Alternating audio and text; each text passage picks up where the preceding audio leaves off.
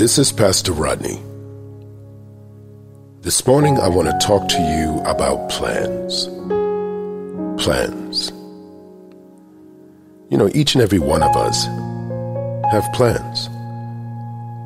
We have plans for our lives, plans for our households, our families. We have plans for our careers, our education. We have plans for our bodies, our finances. We have plans for our friends, plans in purchasing possessions, and goals, dreams, aspirations. So many different ambitions. But the fact is, some of our plans fail. Some of our best efforts seems to fall apart. When I look over my life, I can find many times where the plans that I thought that I would do were sabotaged because of certain choices that I made. Sometimes it was sabotaged by others. And it used to get on my nerve. it used to really, I mean, really just put me in a very bad place when you realize that something that you desired or something that you wanted to achieve failed.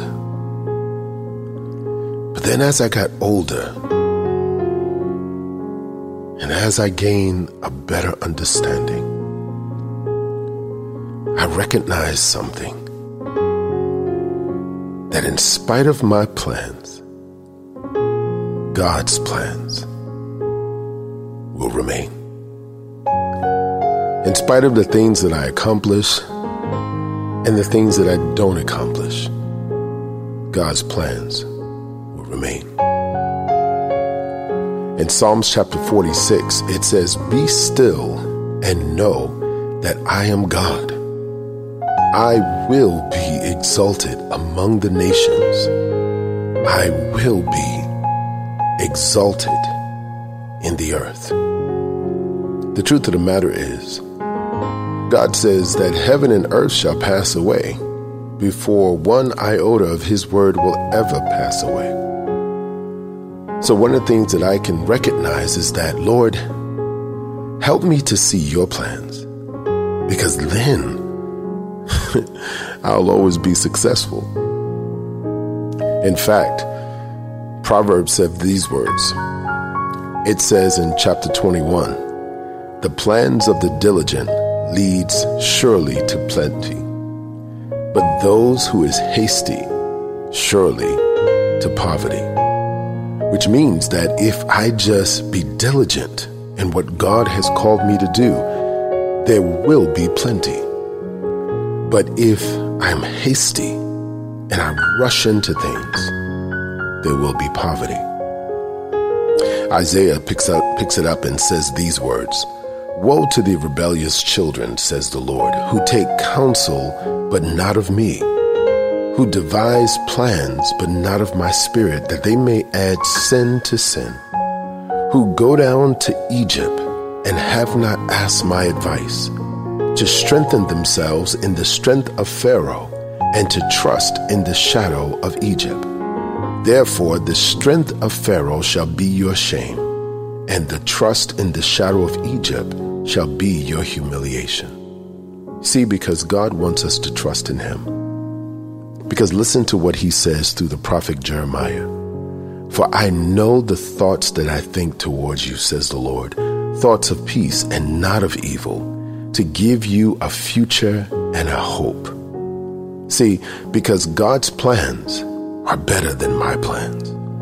God's plans are better than your plans.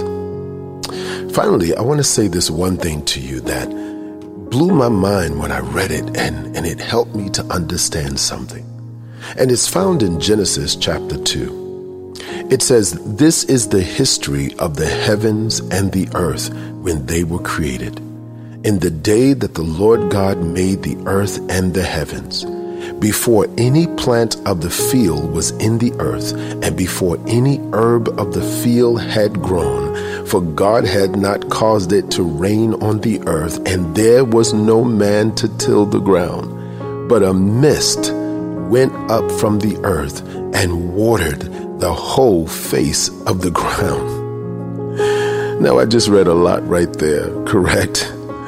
But guess what? No, that means? That means that in the earth, before there was any man to take care of the earth, to do anything in the earth, God had already prepared what was in the earth to take care of the earth. so, what does that mean? That means that before you plan what you planned, God has already prepared your way. For the word of God says, a man plans his way, but the Lord orders his steps. So I'm telling you this morning that inside of you, there is all you need. God has placed it there, and it will accomplish what he has determined. Let us praise him today, for he has plans for us. We pause we reflect, and we emerge to life. In Jesus' name, thank you, Lord, for your plans.